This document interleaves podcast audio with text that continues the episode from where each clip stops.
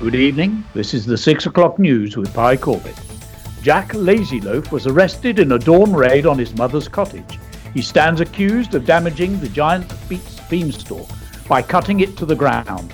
Furthermore, he is accused of robbing the giant's castle, stealing the hen that lays golden eggs, a magical person, a speaking harp. Evidence has been found that shows how Jack has been using golden eggs to raise money to fund his lavish lifestyle. The commander of Toytown Police stated that Jack was in the frame for causing grievous bodily harm to the giant. His mother told the 6 o'clock news that Jack was a lovely boy and wouldn't hurt a flea.